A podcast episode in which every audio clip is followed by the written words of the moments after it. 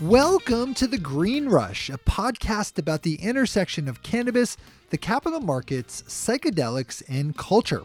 On a weekly basis, hosts Anne Donohoe and Nick Opich of KCSA Strategic Communications speak with the business leaders, financial experts, cultural icons, legislators, and generally interesting people moving the cannabis and psychedelics industries forward.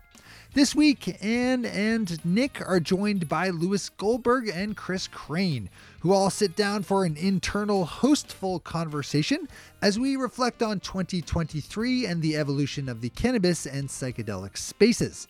Our four hosts also discuss what they felt were the biggest moments in cannabis and psychedelics in the last year, their thoughts on the potential for rescheduling of cannabis in 2024, and what stories they want to see get more attention in the new year. If you have not yet already, make sure to check out our refreshed website over at greenrushpodcast.net, where you can listen to recent shows, dip into our massive archive of past episodes, and sign up for our newsletter, curated by the KCSA Green Rush team. So sit back and enjoy our end of the year hostful episode featuring Lewis Goldberg, Anne Donohoe, Nick Opich, and Kris Krane.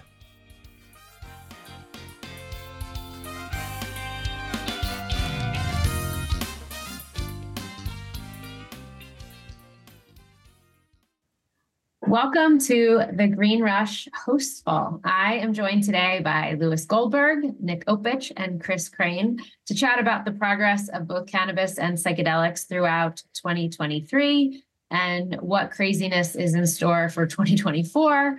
Uh, so let's jump right in. So much has happened in cannabis and psychedelics this year already. I know a lot of people joke that a year in cannabis and psychedelics is like seven in real people terms, what are some of the key moments that you remember? Let's start with cannabis. Let's start with Lewis. I would say this was the year that wasn't, right? We started off the year with all of this hope for regulatory reform. We started all this hope for just lots of good stuff to happen. And to me, it feels like it just didn't happen. Like if we had had this conversation back December a year ago, I remember talking about, hey, SAFER is going to happen. Didn't happen. And hey, we're going to see other regulatory reforms. And we've got a lot of promise, right? Especially from the Biden administration. We've got the promise of reform, but nothing actually happened. And if you look at, you know, from the market perspective, nothing happened. Like we thought we were going to see a lot of M&A, not so much. The biggest deal that we thought we were going to see, which was Cresco and Columbia Care, fell apart. So I would say if you could, you know, define 2023 as anything, it's the year that happened before 2024, which I do believe will see a lot of change. I feel like I feel like at least the start of that could have been said in like any of the last four years. this was the year things are going to happen, and then they didn't. Right? like, yeah. In fact, I think I wrote a column two years ago calling what was it, 2021, like the year that nothing happened in cannabis, or uh, I don't even remember at this point if that was 21 or 22. Um, it, it feels like a little bit of Groundhog Day here. Well, I look. I mean, the reality is a lot happened, right? You know, the same thing that today happened that happened yesterday, which is more people today legally bought cannabis in this country than bought it yesterday. But that's not what this industry is waiting for, right? I mean, this industry is is waiting for this big paradigm shift that will free up the capital markets, that will allow for interstate commerce, that will allow for this industry to gr- go from, you know, a 35 plus state um like strange weird universe to okay we're just any other industry. But that hasn't happened yet. That said there's more weed sold this year than last year. More people are coming into the industry to try it anew this year than last year. And there's a lot of yawns and a lot of money that's been lost Nick, what do you think? I'm gonna not be so negative about it. I, for one, I, I, think the the thing that I've been watching most closely and, and has excited me the most is that uh, cannabis has come into Big Ten country. You know, Minnesota and Ohio uh, are, are, the newest states to to legalize uh, cannabis for adult recreational use, and I think that's awesome. You know, they they're following the footsteps of Michigan and Illinois. Um, those markets still have long ways to go to you know being the successful markets that we want them to be but i think when we look at everything like it, it we started out with the west coast region um, with california oregon washington um, arizona i'm going to put on west coast even though we aren't really on a coast um, kind of being there first and then everybody's talking about the east but now that the the, the flyover states let's call them um, are are embracing it too i think that's an important next step um, that that we saw achieved this year, where you know it it's a significant amount of states there, and um, I need to book my next flight to Michigan and uh, go visit my sister in Minneapolis too, um, and go check out what they've got up there. And so I'm excited to be doing that.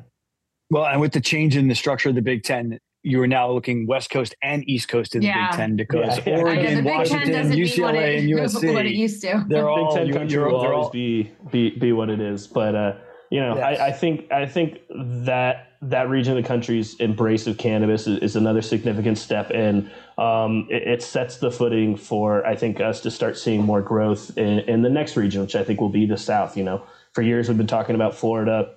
Arkansas has been, been leading leading on that. Oklahoma, if we want to call them a southern um, state now, um, with them moving to the SEC country, you know, uh, I think there's there, there's momentum building for them to be next, and I think that I would attribute the Midwest's growth on this issue to that. And let's and not Missouri. sleep on Missouri. Yeah, yeah, they went wreck. It seems like so long ago, but February of this year, they turned on that light switch, and um, has been a really booming market for that state, which is not insignificant. Um, and and there have been baby steps in Texas, right? Like baby, baby steps, steps for Texas. sure. yeah, I mean, look, the cha- here's here here's the challenge with some of this, and this is more, I think, looking ahead than looking back at this year.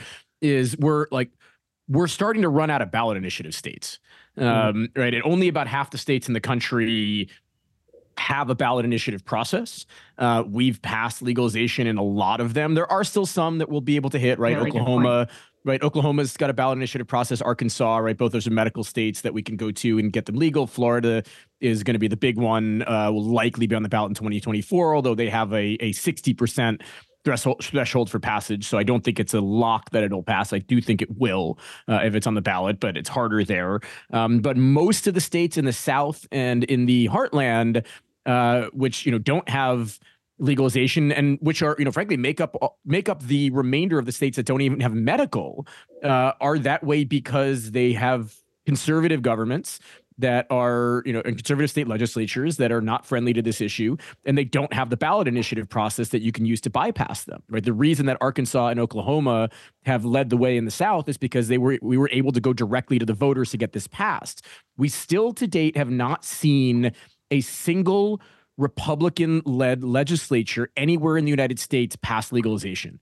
All of the legalization uh, laws that have been passed to date through legislatures have been in places like New York and Rhode Island, Connecticut, Illinois was the first, right? Mid- Mid- Midwest mostly, uh, and really mostly uh, Northeast states and East Coast states um, that are Democratic controlled. You even only have, I believe, one Republican governor who has signed a bill that was passed by the Democratic controlled legislature, and that was in Vermont, uh, where the Republican governor would probably be a moderate Democrat in most red states. Um, so there's, you know, there's some there, there progress is still going to happen, um, but we're starting to get to where it gets a lot more difficult, uh, as we've seen in in terms of you know finishing off medical.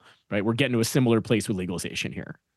I, I think even if um, there was the federal descheduling, right, where the the cannabis was no longer scheduled at all. The South would be lagging behind. You know, it's not like it would it would overnight happen. prohibition for alcohol was repealed in 1933 and Mississippi was the last state to legalize alcohol in 1966 And Kansas was the first, the last state to allow for public bars to be selling in 1987.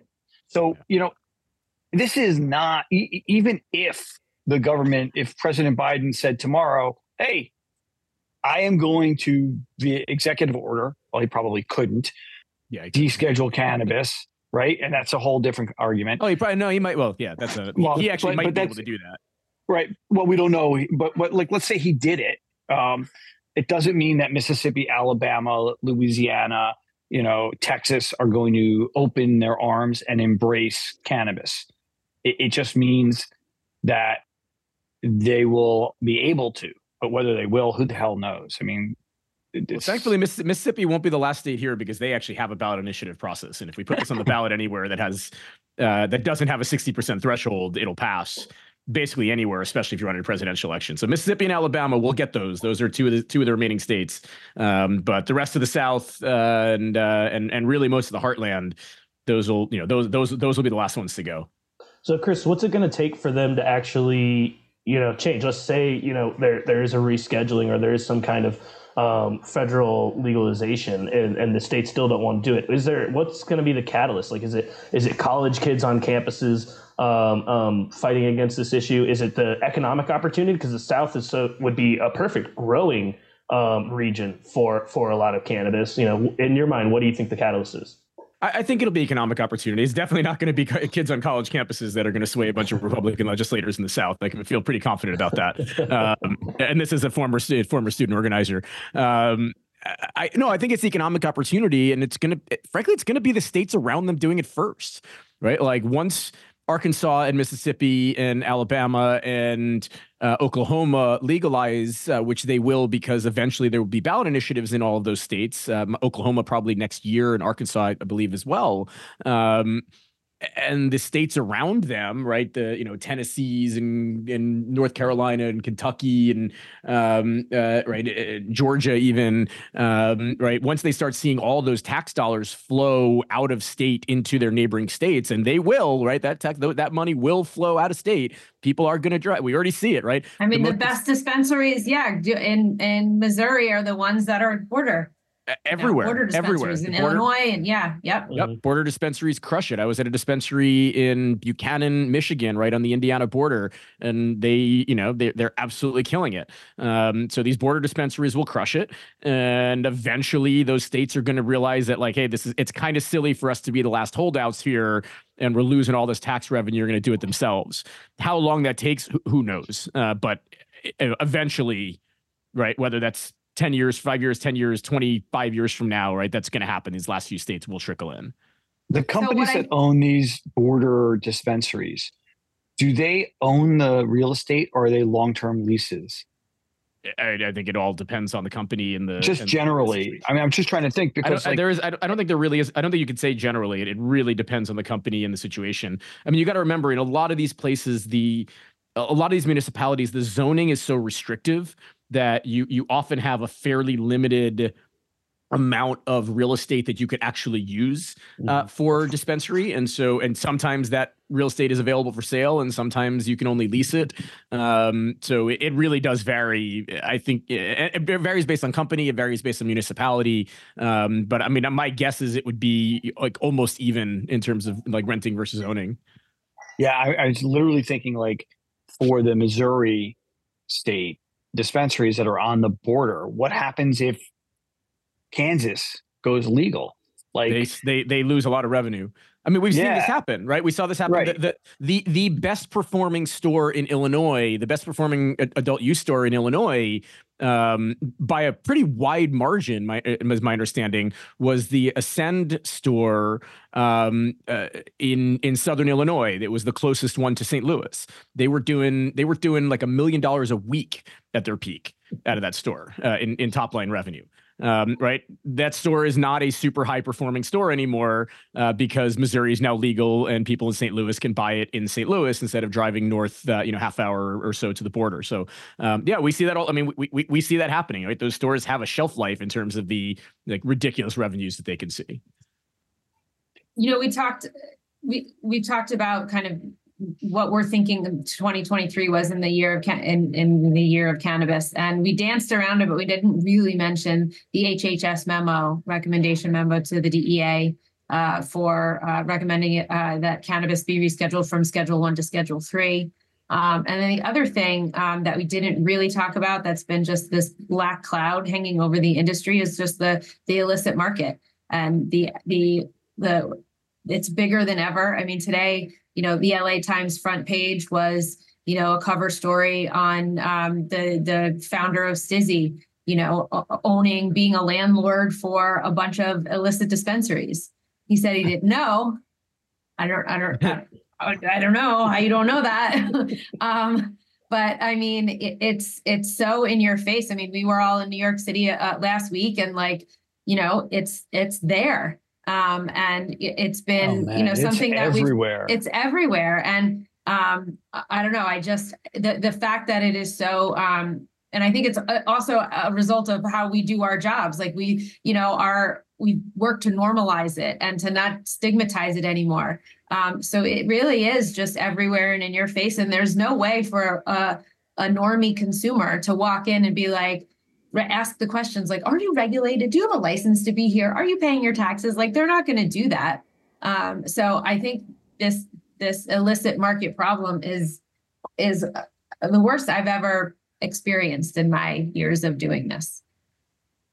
Yeah I, I, so i mean a few th- you brought up a few things there i mean just real quick on the hhs memo i actually think that's that was the biggest thing that happened this year mm-hmm. um, and yes it hasn't resulted in anything concrete yet but it's the first time you had a, a, a federal agency definitively declare that cannabis is misscheduled and should be uh, you know, in this case, rescheduled right to a lower classification. That's a very big deal. Obviously, whatever happens um, uh, with the DEA is, I mean, that's the next big thing, right? And we'll, we'll talk mm-hmm. about that, I think, more later when we talk about next year. But that's that's what we got to be looking out for the illicit market stuff is interesting because it is somewhat dependent on where you live, right? It is extremely acute in New York, uh, New Jersey to a somewhat lesser degree, but still a big deal, right? Where you see these illicit stores.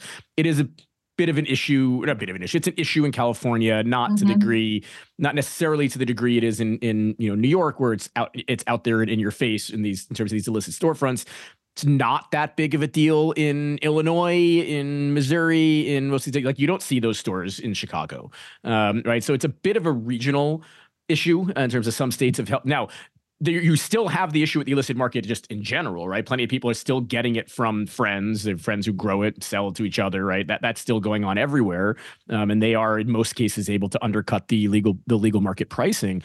I actually think the bigger issue here is the it's not even the legal gray market it's the legal hemp derivative mm. into, the intoxicating cannabinoid market right yeah. hemp de- hemp derived mm. intoxicating cannabinoid market um, i mean you, you you are now at the point where you go buy head shops smoke shops everywhere in the country gas stations mm-hmm. and they're selling delta 8 bud right? Or and in some cases now delta 9 not necessarily delta 9 bud but delta 9 vapes and delta 9 edibles right? That are grown that you know where the, where the delta 9 is extracted from hemp right? Where it's it's grown in less than 0.3% THC but you grow enough of it in large fields you can extract it. You could put that delta 9 into vape cartridges and uh, edibles and whatnot. And you see that now literally in gas stations and bodegas and smoke shops everywhere.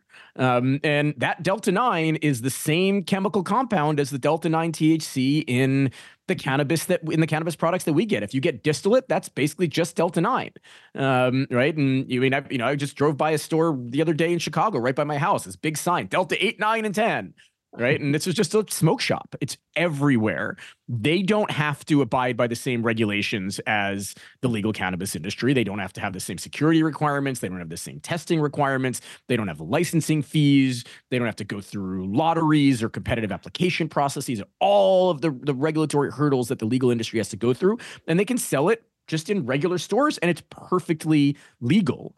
Um, it, it is, on one hand, it is, I think, the biggest competitive threat to the legal market today, um, or the legal cannabis markets today. I think it also it, it, it also demonstrates publicly the insanity of our current cannabis laws and regulations mm-hmm. in terms of how ridiculously overregulated we are in terms of again our you know testing requirements security requirements everything else packaging requirements all of that when somebody can walk into a 7-eleven and buy a delta 9 vape cartridge that's sitting behind the counter you know mm-hmm. basically in reach of children yeah yet- well wait until somebody dies right? And then what will happen is there'll be a backlash against that side of it, right? Just because they're able to do it now and it's unregulated doesn't mean that there isn't going to be regulation. It's just nobody's paying attention yet because the the money isn't big enough and the threat to uh, public health is it's in the billions of dollars though. I mean, I, uh, it's, it's not as, it, yeah. I get it. I get it and I see it everywhere too and I also agree that it is it's bullshit right? It is really smart people who are gaming the system. Um, that they but look they're not at even the, gaming the system. What they're no, no, they looked at they they they're driving the, ag, the truck they through look the, the loophole. ag bill, right? yeah. Through the loophole in the ag bill, and saying, "All right, we can do this." The problem is somebody like if you remember back to 2018 when there was the the vape crisis, right? Where we were seeing people get sick from vape cartridges that were shitty imports from China. Eh, that's going to happen again, sadly. I, am not rooting for this. I'm rooting against this, but it's going to happen again. Of course, it will. Something's going to happen with one of these companies that they're going to be stressing their plants with arsenic or something or heavy metals of some kind. It's going to get into the bud and people are going to get sick. And then the pendulum will swing back probably even more restrictive than what's in cannabis. But until then, yeah, I mean, look, this industry is is up against it in every possible way. There there is nothing that is favoring from a regulatory or just institutional structural perspective the legal cannabis industry from its birth it's been behind the eight ball it's really it sucks it's really a bummer and again the good news. So I, I did think of good, some good news. Kris, you and I were talking about this uh, a week or so ago. Um, drinks, drinking the the the liquid form of cannabis has seen a massive increase. That we're seeing low dose um, uh, forms of cannabis become more and more accepted by an uh, uh you know an older population. That while the younger consumer is chasing the highest percentage of THC, the older consumer is chasing the best experience, which is for sleep or relaxation. And they're doing it through low dose edibles, low dose drinks. And that side of the market is growing much faster than I ever thought it would. I always thought drinks were bullshit, and they're not.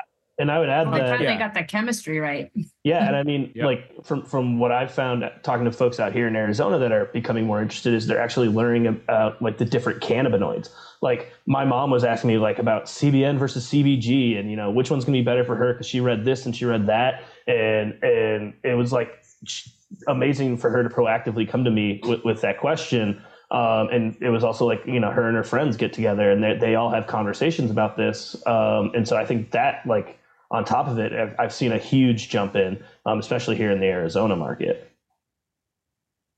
Yeah, I think that's that. I think that's right. There, there's becoming more awareness, and and both of these things I think are a reflection of what has become the fastest growing segment of the market, which is older consumers, um, right? New people who are newer or coming back to cannabis, right? They they reused it when they were younger. They stopped when they had kids because it was illegal and blah, blah Now you know now their kids are out of the house and it's legal again, and or not legal again. It's it's le- it's legal now, um, and there's new products, and you know these older, more novice consumers don't want to get super fucked up by and large, right? They you know they're they're looking. They want to go to sleep they want to go to sleep. What's the name of the nice, game? Yeah, or they want a nice, or they want a nice buzz, right? Like they, you know, they want something that's going to replace their glass of wine after work, um, or you know, when they're hanging out at home, uh, you know, and they, and you know, and, and they're not looking for a you know thirty plus percent, uh, you know, product. They're looking, or or a or a 15, 20 milligram gummy. They're looking for a two and a half to five milligram uh, product. And same thing with the CBN, right? They're trying to they're trying to go to sleep. I mean, I have mm-hmm. you know relatives that were, you know, for years pretty anti-cannabis, and we just kind of never really talked about what I do. Just sort of, you know, they knew, but it was, you know, they knew, but it was sort of unspoken. But like out of respect, right, and family gatherings, they just don't really talk about it. Who I now get CBN gummies for that they take every, you know, you take every night to go to sleep. Uh, Right, so th- that is that is a, a, a good development. The drinks one is interesting because you have seen an increase in drinks, but it still isn't to the degree that like everybody or I keep you keep hearing analysts say like this is the year drinks are going to really take off and it still hasn't really happened because there's no distribution like you can't have like you can't i don't know don't you feel like when you go into a to a dispensary like the first thing you're thinking of is not drinks yeah, I think that's part of it. I think it's challenging for dispensaries because it's bulky. It takes Yeah. up a ton of storage. Uh, it cold might have to, you know, you got to keep it cold sometimes it's got to be refrigerated exactly i actually think though it's really more a, a a function of the fact that social consumption in particular social consumption in just regular environments so not a cannabis consumption lounge but like a restaurant right or, or a bar right is still not allowed. I think once that's allowed once you can go to a restaurant um, and you know instead of ordering a bottle of wine for the table right you, you're able to order some sort of cannabis product at the restaurant and that will come eventually i don't know when i think that's when drinks really take off right because it's it, it it's more familiar um, Well- and also and, and also in that environment you want to be able to dose slowly over a longer period of time while you're having your meal while you're at a Right. bar out hanging out with your friends right if you're just buying something at a store by and large you're buying it to go home and consume if i'm coming home to consume i don't want to sit and drink three or four drinks to get my buzz i don't take one edible or smoke a half a joint or a bowl and i'm good right i can get high in five minutes uh, drinks aren't particularly conducive to Well- just getting high if that's your goal. But if it's social and drawn out over a longer period of time in a, in a, in a familiar social environment, that's where I think they really take off.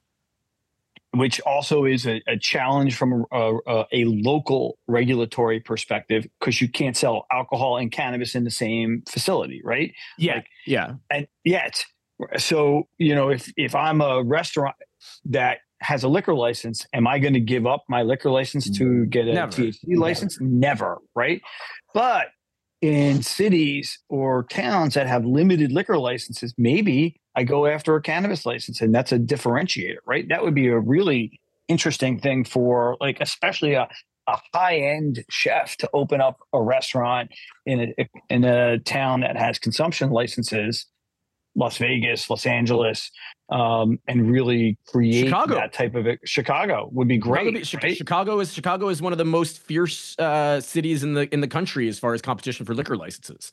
In terms of limited, you know, it's still it still is a city that has a limited number of liquor licenses. You see BYOB restaurants all over the place in Chicago because they, you know, there's a limited number of liquor licenses and they can't get them. Um, so yeah, and uh, I, I think that's I think that's a terrific point. I think it's it's spot on. Can, and can we switch to to psychedelics because this year, I mean, was such a today was Today, big yeah. well, but let's go back because like this whole like where where I think you know I argued that this was the the year that really nothing happened, even though a lot happened in cannabis, but like nothing happened. It's the exact opposite in psychedelics. So much has happened this year. Um, it- it's really hard. I think we will struggle as this group to encapsulate all of it. Um, and I'm going to pick something that I don't think. Um, I- I'm going to leave the other two things to you guys. I want to talk about Cybin because what I think Cybin has done is really interesting. Cybin has uh, amassed the largest intellectual property portfolio of any of the companies in the psychedelic space. They had their own stuff, and then they went out and bought Small Pharma, which was doing a lot of work in the DMT space and was built initially by an intellectual property attorney. And what Cybin has done is prepare for the paradigm shift that is coming next year. And they've done it on the cheap. Um, they have money. They are a public company. They have um, uh, they're led by a pharmaceutical executive in Doug Drysdale. Um, they don't have the same um, brand or you know overhang that some of the other public companies do. I think that very quietly, Cybin has positioned itself to trail right behind Maps um, in a way that a lot of other people aren't paying attention to, that people are sleeping on.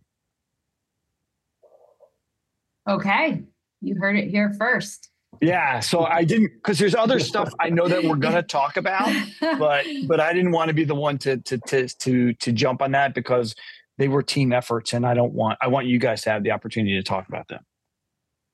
Uh, well, uh, one of them, I mean, I mentioned today specifically, we're recording on December 12th, and um, the MAPS Public Benefit Corporation has filed a new drug application uh, to the FDA today, marking the first time ever that a psychedelics has been um, submitted to the FDA with, you know, period, full stop.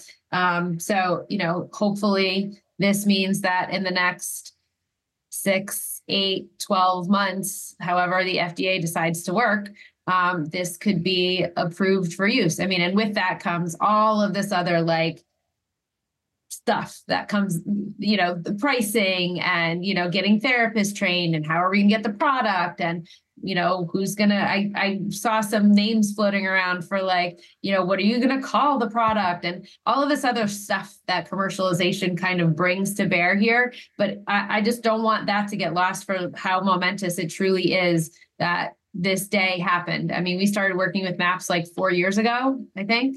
Um, and this was always, you know, this was Rick's vision from 37 years ago.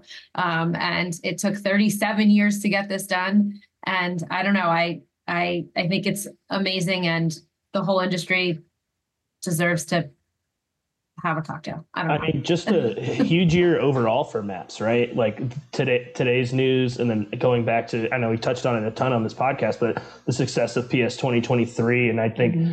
just yeah. you know the professionalization for the industry and how successful that conference was. Um, to, to see, you know, just over the last six months, it's just been awesome for for that whole team to have achieved all that success and you know I, it creates the opportunity that that Lewis is talking about for a Cybin or for an Atai or, or another company to to follow in those footsteps and really you know continue to make an impact on on how we think about healthcare in the United States. And so you know big hand big hand to that full team um, over there. Um, but I think not like kind of building off of that for me the biggest thing in psychedelics was just how normalized it started to become like in my regular conversations with with anyone. Like i feel like when when we first started getting into psychedelics and i was telling people it's like oh yeah i'm working with like psychedelics companies it would be like whoa that's crazy. Where now you know we were talking about the illicit market before like i go to a farmers market here in phoenix and you can get psychedelic mushrooms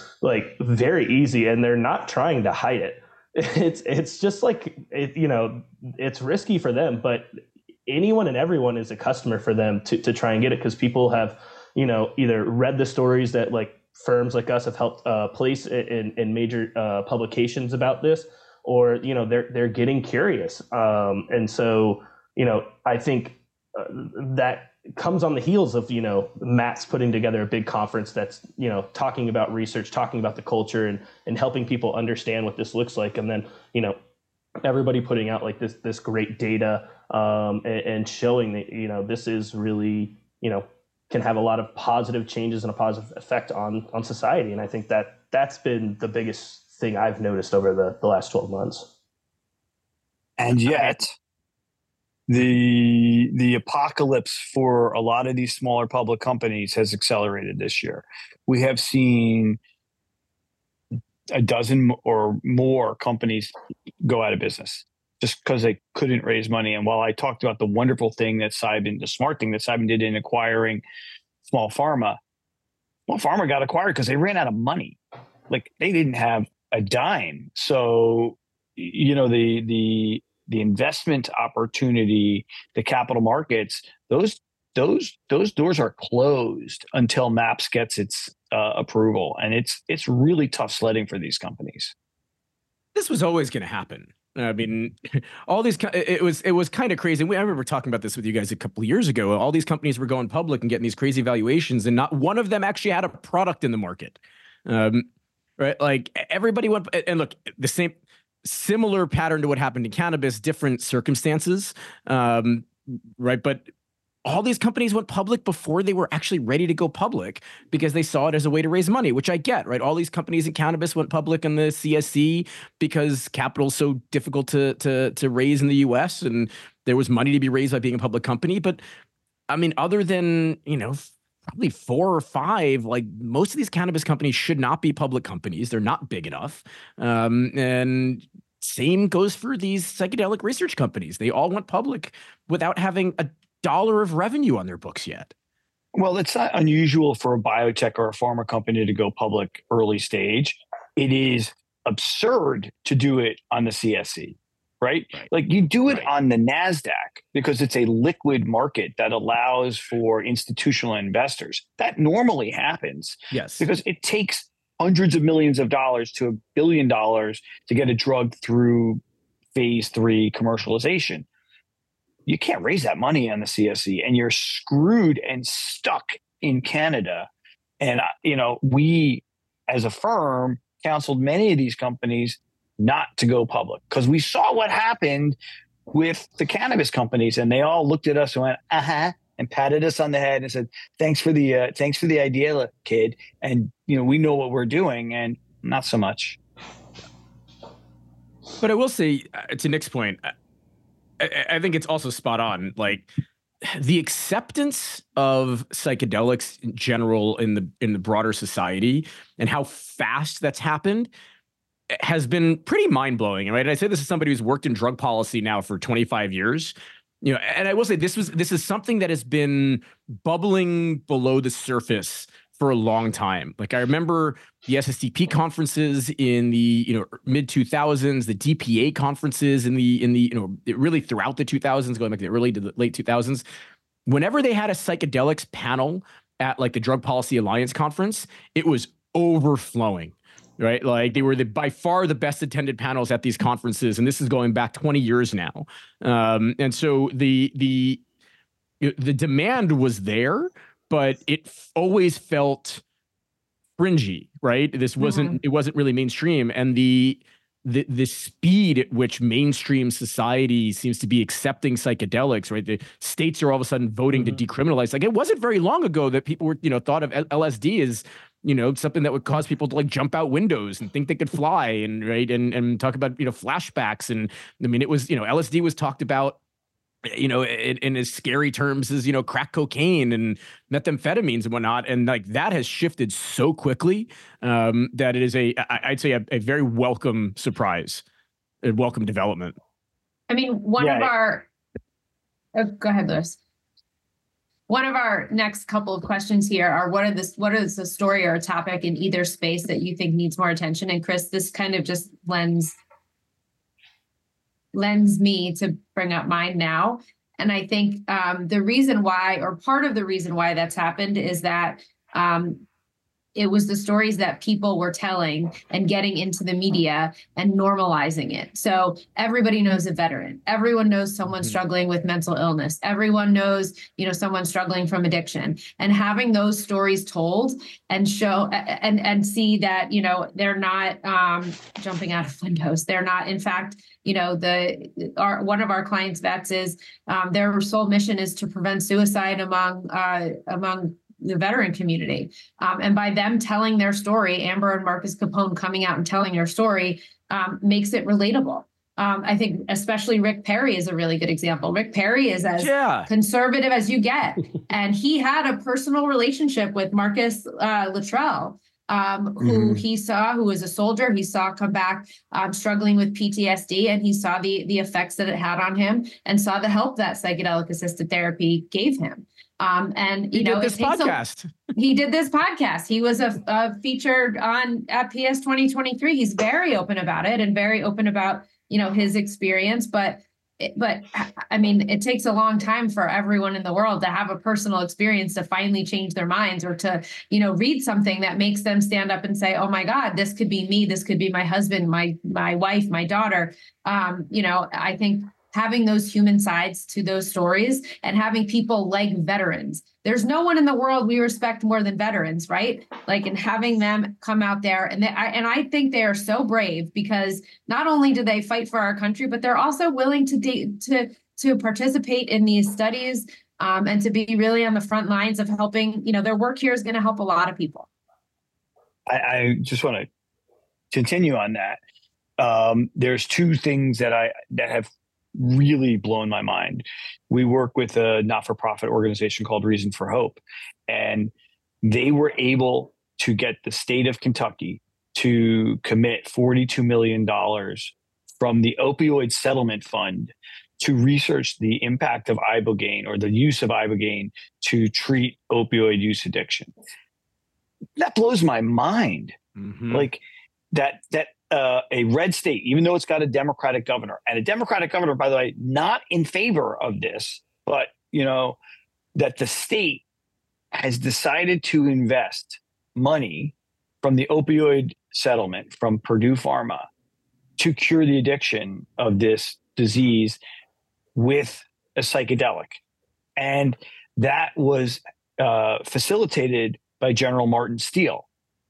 And this is a former U.S. Army general, retired, who is out there actively lobbying federal government and state governments on behalf of veterans to get them access to psychedelic therapy to treat their issues. And then we have a client called APA, which is the American Psychedelic Practitioners Association, which is led by former General Steve Xenakis. You know, if you think about it, and APA's job is to set the the standards for training therapists on how to give or psychedelic therapy. They got two generals who are literally on the front lines of, of the psychedelic industry. Like, that's amazing. Like, and and it, it, it frustrates me that we haven't been able to get enough people to pay attention to the fact that you've got two former generals, retired guys, who are putting the second half of their career into the psychedelics industry. I find that absolutely fascinating because, you know, if you if you are a general, you automatically have respect in our society. And these guys are putting their careers, their reputations on the line to shape the conversation around psychedelic therapy. That I think is absolutely amazing.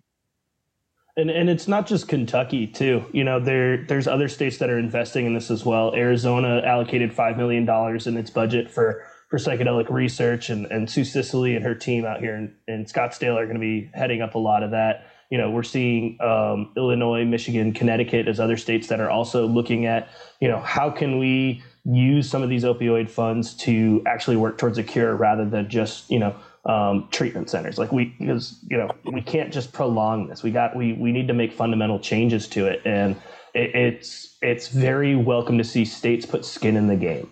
Um, rather than just like you know wait for wait for a, a company or an organization to to bring a solution and have that be you know ultimately what's going to take it that's going to take a long time but if there's private public partnerships that can help accelerate this i'm all for it. And i think it, it's been great to see the momentum of that over this last year. And i my hope is just like you know we keep seeing more states want to add that on. You know oregon um, opening up their market and we're going to start seeing it you know going back to the normalization conversation.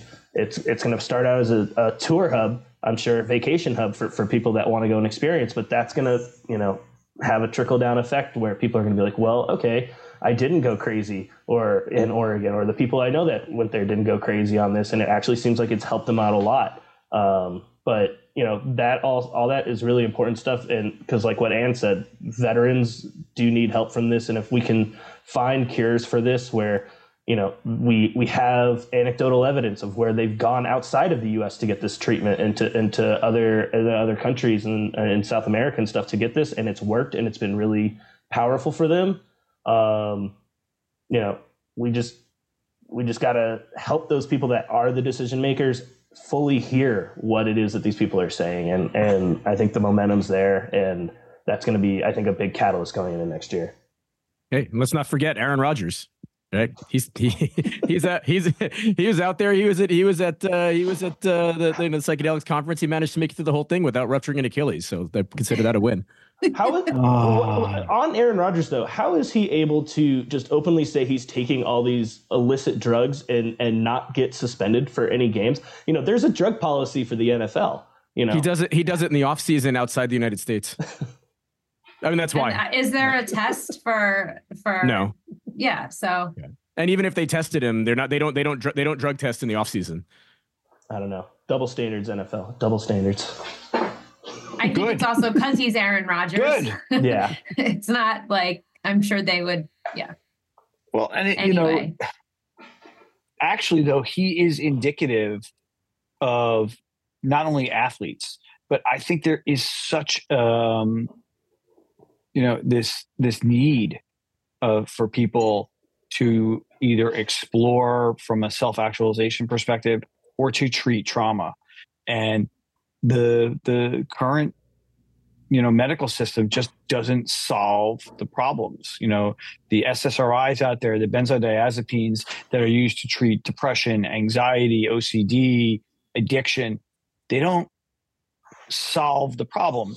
They are like a band-aid on on the underlying issue whereas psychedelics can actually help uh, a patient with help you know really root out the underlying problem bring it to the fore and move through it and past it.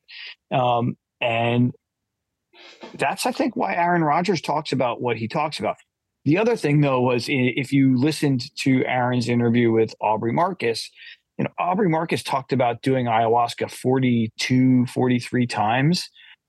That actually concerns me, right? Like I'm I'm that guy today. I'm like the negative Nelly dude. But like, you know, what the fuck do you need to do any psychedelic in a healing paradigm, and I used air quotes for those who can't see on the podcast, like 42 times. Like, what are you trying to heal on the 38th time that you weren't able to address on the 25th time? Like, that's not. Who knows? That's, but I don't know who. Like, it. It.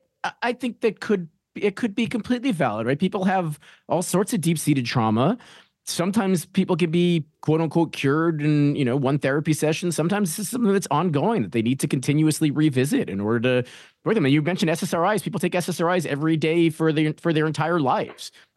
If somebody needs right. to do psychedelic therapy in a in a healing or clin- you know clinical or healing environment multiple times over the period of years like who are we to say that that's not you know that that's not efficacious for them? Yeah lewis okay, I, am wrong. No, I'm i mean, wrong. look, you're you're no, and, and you're. I mean, look, I think it's it's you bring up a valid point, right? It's yeah. not it's it's not it's not unfair to question whether or not that's you know that that is that is appropriate or whether there may be abuse in in in something like that but i also think that there is you know that there that there is an argument to be made on the other side that if this truly is something that is healing and helpful um right that's still probably better than taking ssris for the rest of your life I, I, totally that I agree. I remember um, I went to the vets um, gala uh, a couple weeks back and having a conversation with a really high-ranking retired military um, gentleman, and he, you know, one of his comments was, "Well, we can't have everyone feeling great all the time." And I said, "Why?" and he was like, and I don't think he like he's necessarily used to having people, and he was lovely, but like people questioning a, like a, someone in that kind of environment. And um, you know he's like but you know it, it makes you like it doesn't mean you know you have to have these experiences in order to shape your life and make you the person you are and this and that. And i'm like well i'm not saying just because you do it doesn't mean your life is puppies and unicorns. Like you know you're we're, we're making something that's available to people to help them through trauma and maybe make their life a little bit better but his first question was like, why do we have to feel good all the time? Which I was like, that's concerning too. so I don't know. I think that we're only at the tipping point for changing a lot of people's minds. Oh, nice, nice callback to Michael Pollan. Well done. and on that note, um, it's been fun podcasting with you guys this year. Thank you so much. Um, any any hot takes for 2024? And we have to end on a high note, Lewis oh, I, will I'll start. MAPS gets approved. Um, I think I think uh, end of Q2, early Q3, and first patients are dosed before the end of next year. Is my hot take. I think that that um, this is going to happen, and it is going to open up a floodgate of new investment into the cannabis industry um, and all. I'm sorry, into the psychedelics industry, and I think that cannabis gets rescheduled um, on 420 of next year. Uh, I'm sorry, and that we see a floodgate uh, again open and a tremendous amount of money go into the cannabis industry, and Joe Biden gets reelected. Wow. Yeah, um, hot takes. How's that from, from kittens and, and unicorns? Puppies and unicorns. Tell them, Steve Dave. Kris? Give us puppies I, and unicorns. No, I, I, would agree. I'm going to agree with Lewis on uh, cannabis rescheduling. I think it is going to happen. Um, I will say I am uh, more skeptical than most about the DEA uh, going along with this, although I do think that they will. Um, because I think the political pressure from the Biden administration is strong enough that the DEA administrator who was appointed by President Biden will wind up going along with with rescheduling. Um, I will disagree with Lewis on timing. I do not think this is going to happen on 420. Um, if I'm going to make a prediction on when rescheduling actually goes into effect, I'm going to say it would be sometime in October of 2024 because oh the is, October surprise. Well, it won't be a surprise because it'll all been announced. But it, this is this is this is all being driven by the Biden campaign. Uh, they have th- there is a reason why the announcement for rescheduling and pardons happened in October of uh, 2022.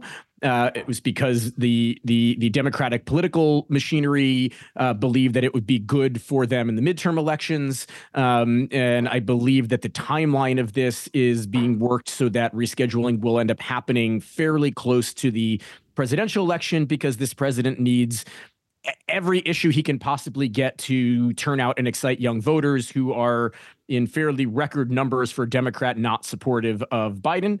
Um, and this is an issue that is very popular among young voters. So I, I, believe this will probably happen later in the year. They want it as something that the president can run on in reelection. Um, I do agree this will likely lead to a wave of new investment and new capital coming into the cannabis industry. But I want to take the flip side here.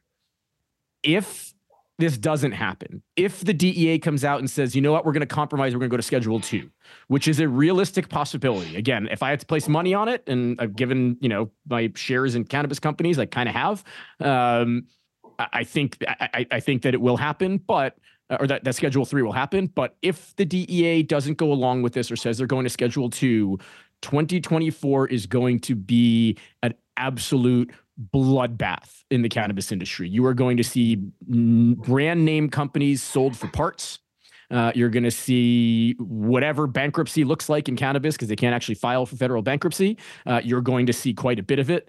Um, it is going to be if if this year, if we thought this this past year 2023 was a rough one for cannabis capital markets.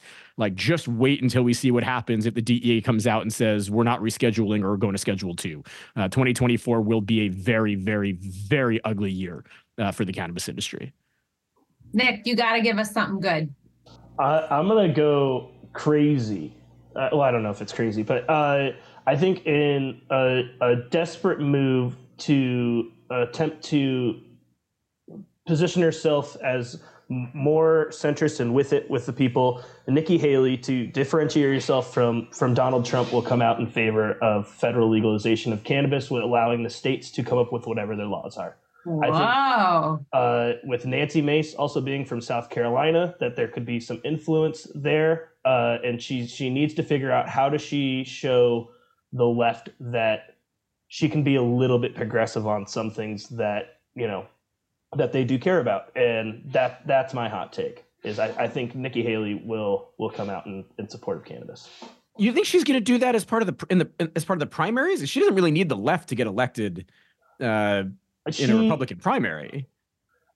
I could see it coming out in the primary because, like, even there's got to be some at, at, a certain point. It's going to come. I think it's going to come down to her and Donald Trump, and it, it's going to be who's who's most electable when it comes to the general between the two of them. And I could see that being like her her her sway her swaying play to try and do that. It's like, look, you know, because if we know that the DEA is probably going to reschedule to, to Schedule Three, you know, is she going to come out and be somebody that's going to have to immediately fight with the DEA and, and, push back on all this progress that's been made there and, and grind more um, progress within the government to a halt? That's not going to be something that's going to endear her to a centrist or, or a left audience.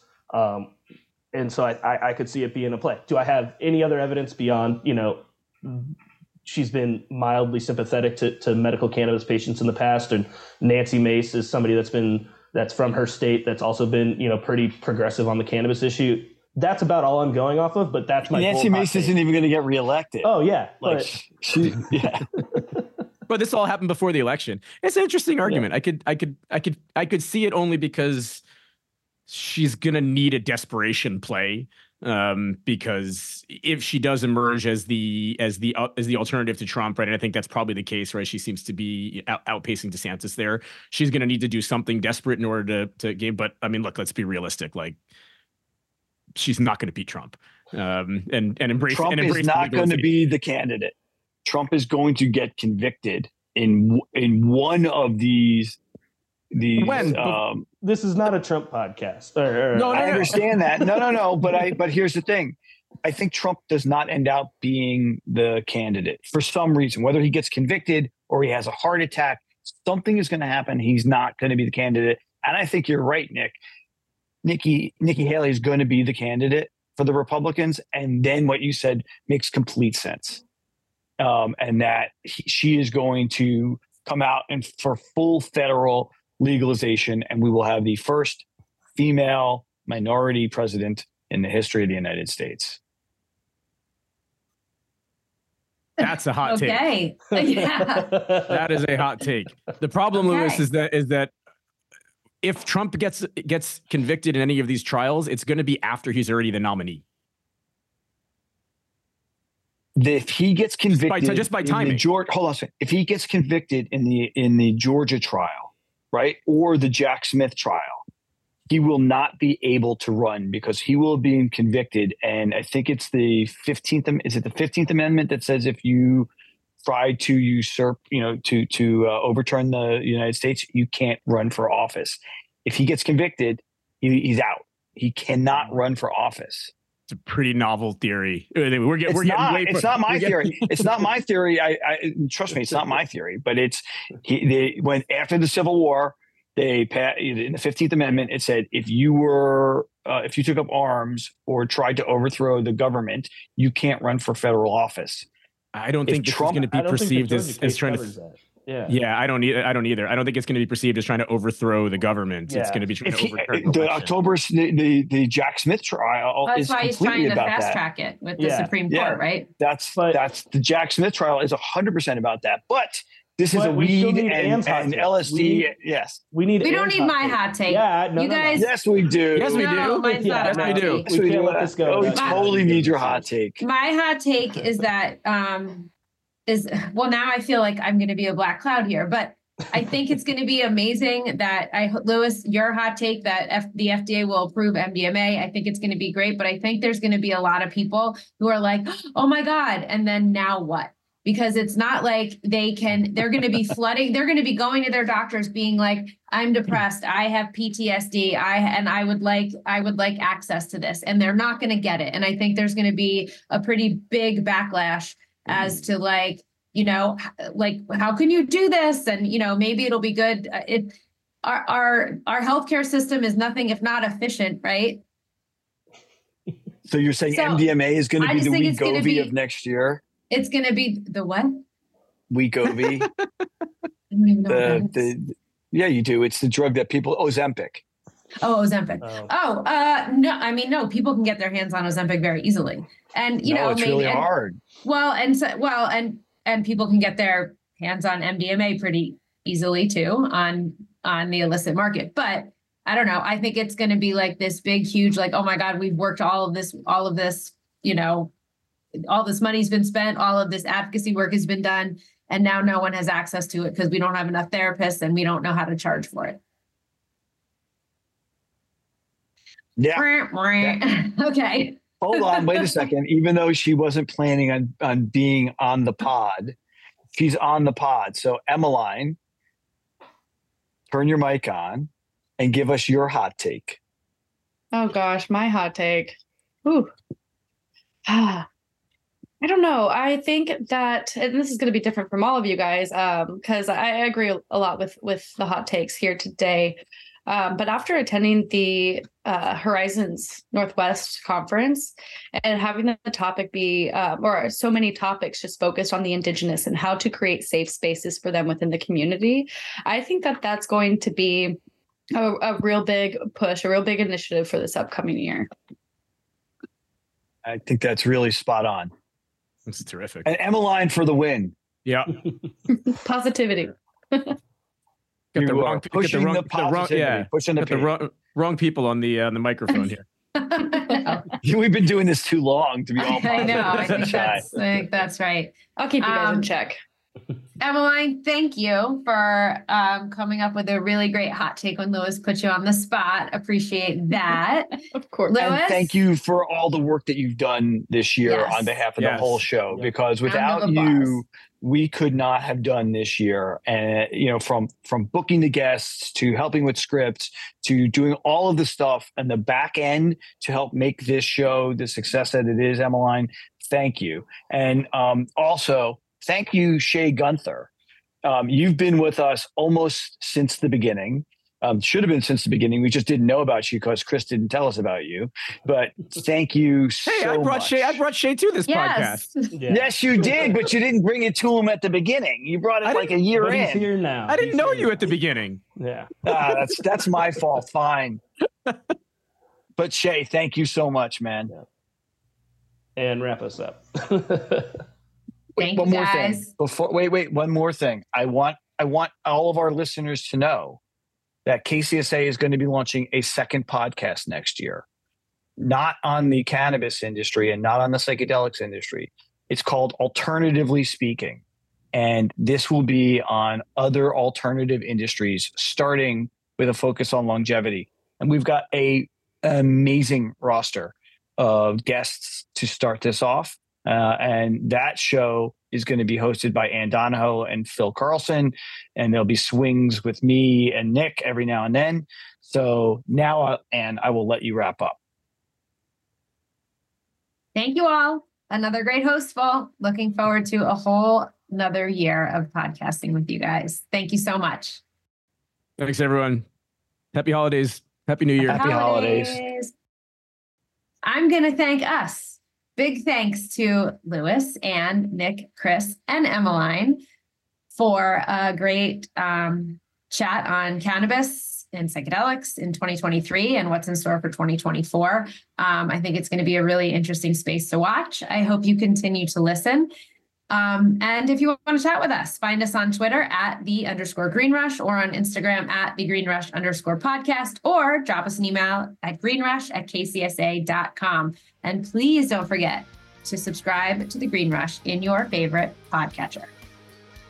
That's one take, Shea, one take.